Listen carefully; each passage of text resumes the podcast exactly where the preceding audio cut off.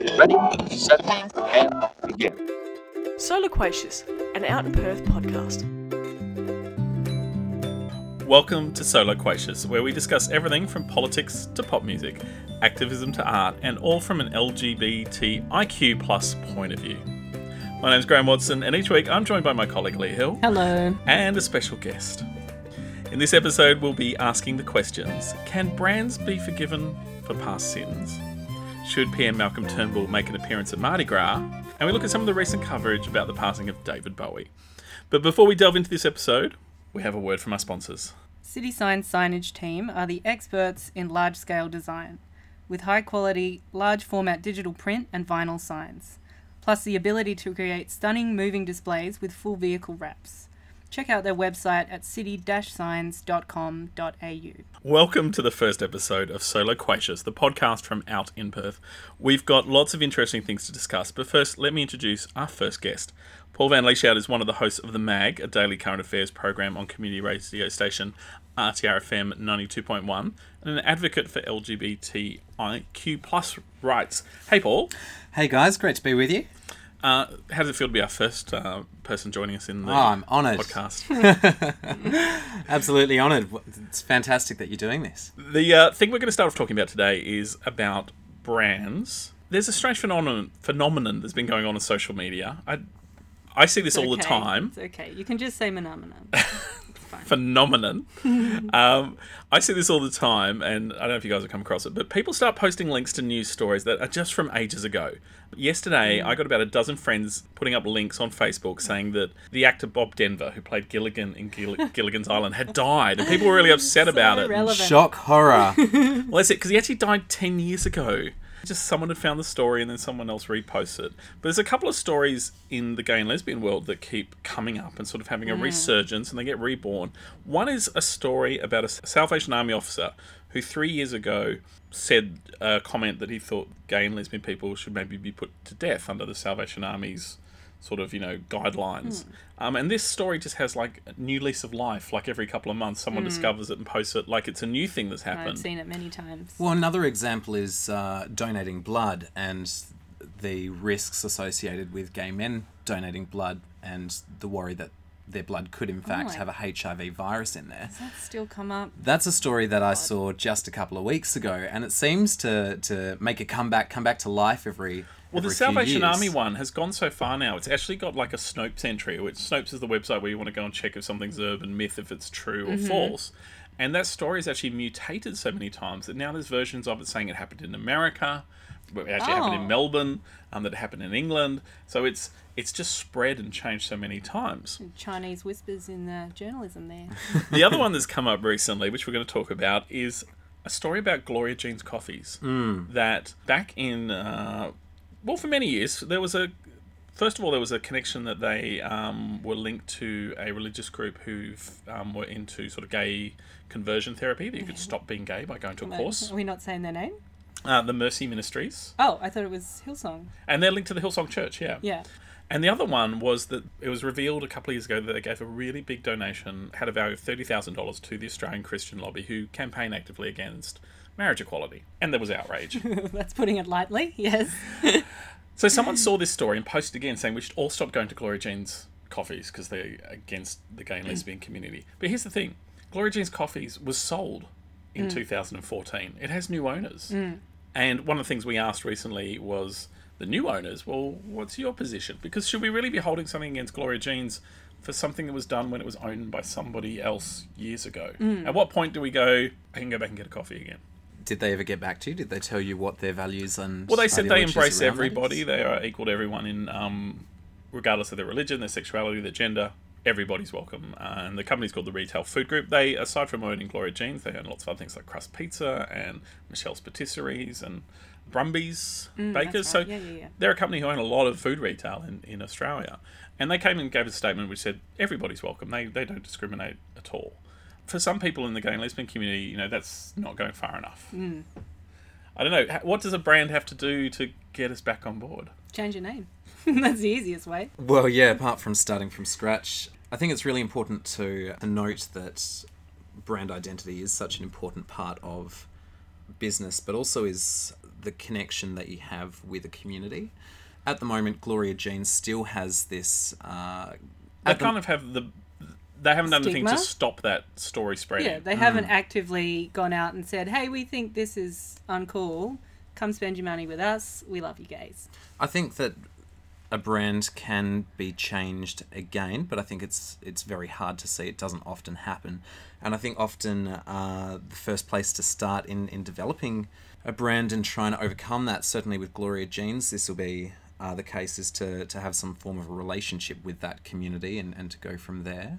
It kind of you could make a comparison to the world of politics. I mean, a lot of people feel like you know the Labor Party have said if they are elected at the next election, we will legislate for marriage equality within the first hundred days, Mm. um, which is something Kevin Rudd said at the last election. So it's been a kind of position for quite a while. Yeah. But a lot of people would still say, "But you didn't do it when you're in power." Yeah, You know, like we haven't forgotten. Mm.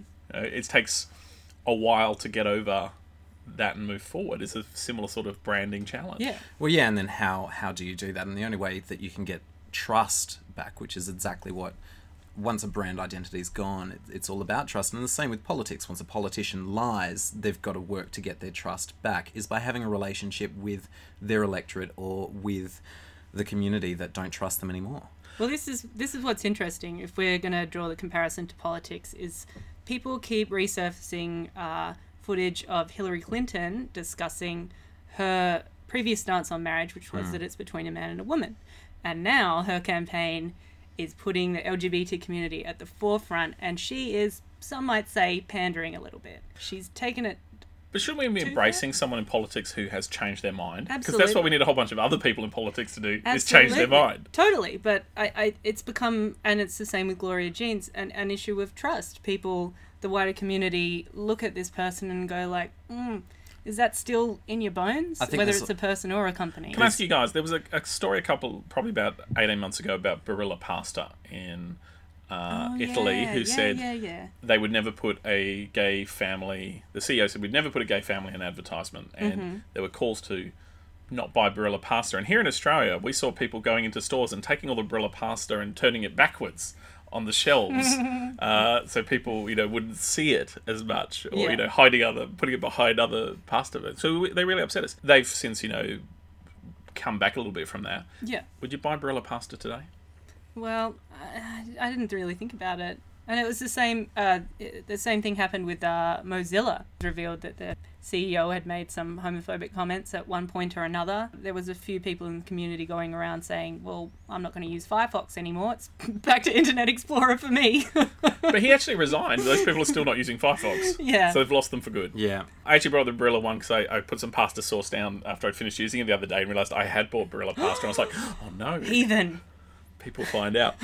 now, the other thing this whole discussion brings up about people seeing stories which are out of date is why can't people read the date on the top of a story? I wish I knew. I think having seen multiple different uh, articles pop up again and again and again over years, it's generally that people, readers, consumers have become fairly lazy. There's not a lot of fact checking going on by both publishers or consumers. yeah. Readers are living in an age of you know immediacy where, where they want things now, and that's something that's happened for around about a decade now. And we, we want everything now. Social media, the internet, easy accessibility to information, Mm-hmm.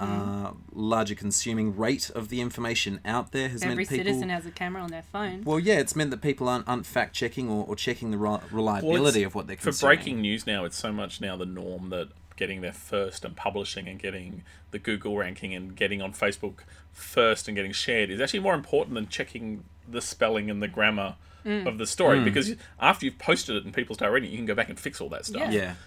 If you're the first publisher or the fifth publisher, it's a big difference between the 95th publisher to hmm. put, especially, you know, worldwide news. Um, David Bowie passing away is the most recent one, whereas, hmm. like, everyone's trying to put that same information up. And the only thing which puts you ahead of someone else is being quickest. The fastest there.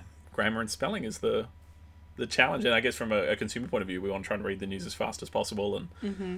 scan over it very quickly. And we, we don't check how, how old is this or how true is this. Reminds me, I read an article today about uh, Australia's literacy and our ability to understand things like grammar and spelling, and that we are ranked like one of the lowest countries in the world because Speak it's yourself, terrible. Um, just thought I'd throw that in there. We're doing our best to help keep that score down. The Sydney Gay and Lesbian Mardi Gras is just around the corner, and some controversy has appeared with anonymous members of the government warning the Prime Minister that he shouldn't attend the annual celebrations. Unnamed politicians told Seven News this week that it would be a dangerous thing for the PM to attend Mardi Gras. Here's the thing, though it's held in his electorate, hmm. and he's been before.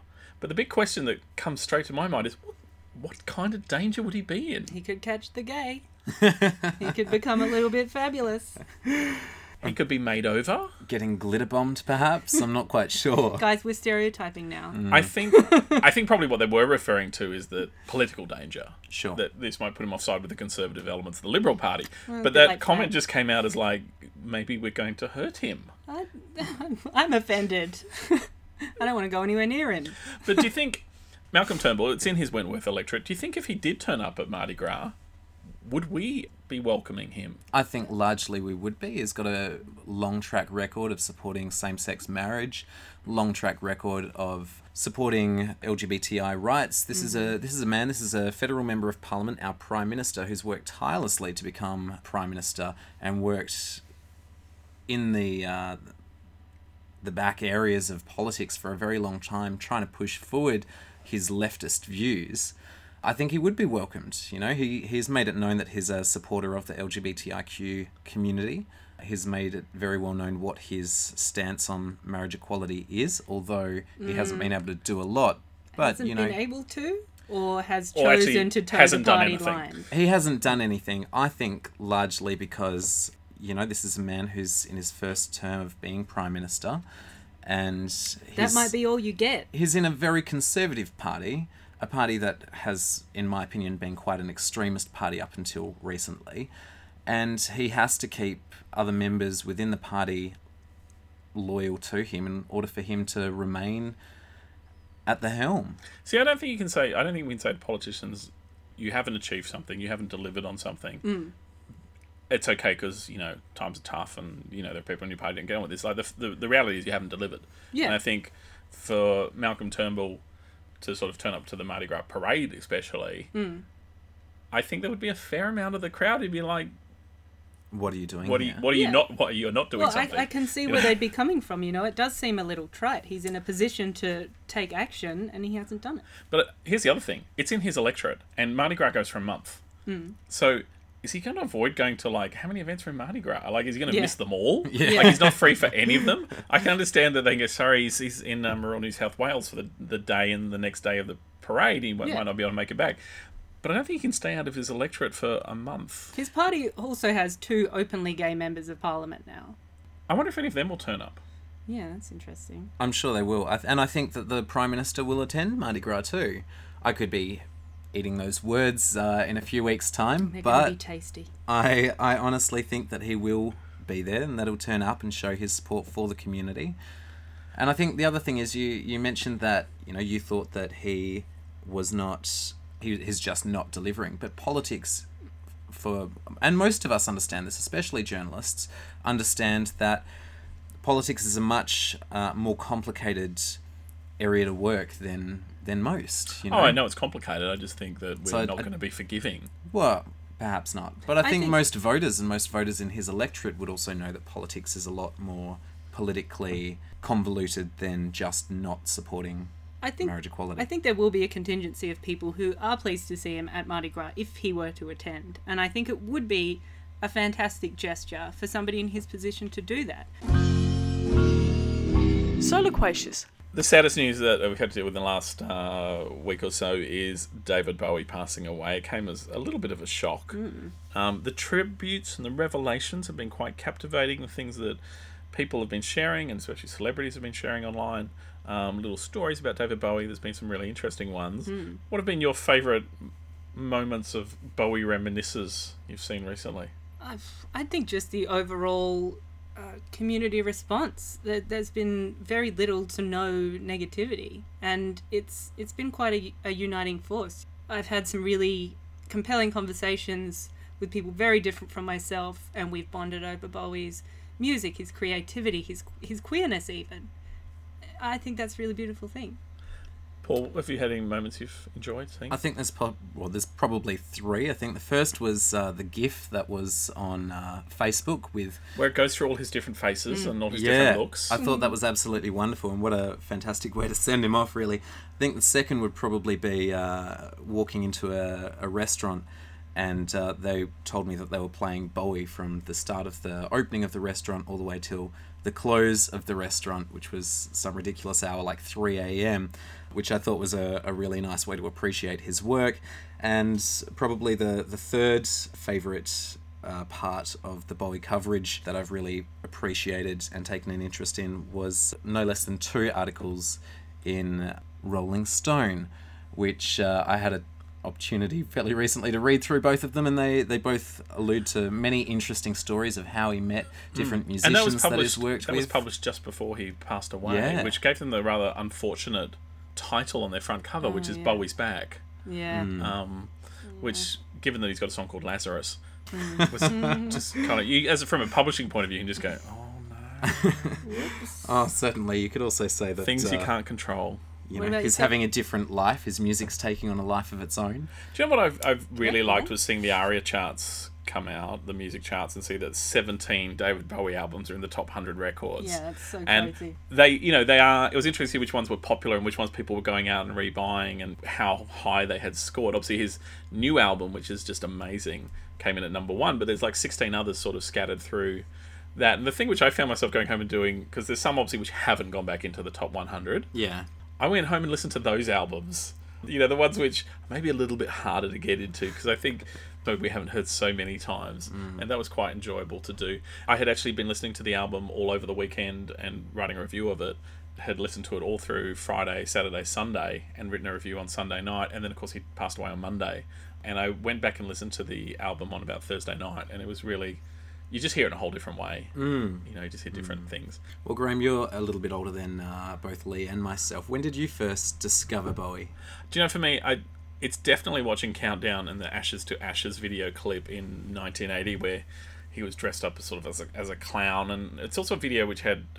Now we would look at them and just go, "Those visual effects are terrible," but at the time, people were like, "How did they do that? It's amazing! They've made it all like grainy and different colors." Um, and I remember that that song very, very clearly. And I think the interesting thing about that song, of course, because he mentions his the character of Major Tom in it, is that then you hear other Bowie songs. You hear, you know, Space Oddity, and you go, "Hang on, this song I know has the same reference to this song," and it kind of starts to take you on that journey into Bowie land. Leigh, when did you first discover David Bowie? Showing my age here. It's got to be Labyrinth, of course. And for so many people, oh, yeah. it's that. Well, yeah, I was just going to say that's that's where I discovered mm-hmm. Bowie as well. But isn't it mm-hmm. interesting for like depending on what your age is? Because for some people, like Labyrinth, the Goblin Yeah. King is like, oh my god, what is he doing? As where if you grew up with that, it's like, yeah, that's where he it starts. yeah. I think Bowie love it will go on for a long time. Certainly will. The other thing that's really interesting is uh, we have the Fringe Festival starting here in Perth next week, and just Hmm. going through all the descriptions of all these 700 cabaret shows which are about to open in the city of circus and cabaret and juggling and every type of performance. How many performers reference Bowie or say they're Bowie-esque Oh, yeah. in their bios, which were all written before he died or his this comeback of his album happened? They were all written, you know, three months ago. Mm. I'm just wondering next year, will there be as many performers who are saying they're Bowie-esque, or that transcend to something much higher and Yeah. revered? I think more people are going to be trying to plug themselves by writing on Bowie. I think Let's there'll be a whole bunch of Bowie type shows next year as well. Oh, yeah. If you're planning a fringe show, something to think for. Which everybody is, apparently. Hey, Paul, thank you so much for coming and joining us for our first podcast of So Loquacious. My pleasure. I look forward to listening to future episodes. We'll give a big shout out to our sponsor, City Signs. If you'd like to find out more about them, head to city-signs.com.au. If you enjoyed this podcast, please share it with a friend. We'd love it if you gave us a review on iTunes and subscribe so you don't miss out on the next episode. You can join us in the conversation about this show on Twitter. Use the hashtag SoloQuacious or head to our SoundCloud page at soundcloud.com forward slash out in Perth. We can add your comments on the timeline. And if you'd like to connect with the team from Out in Perth, you'll find us at outinperth.com. Until next time, remember be vocal, be loud, be fabulous, and be so loquacious. Bye. See ya! Bye.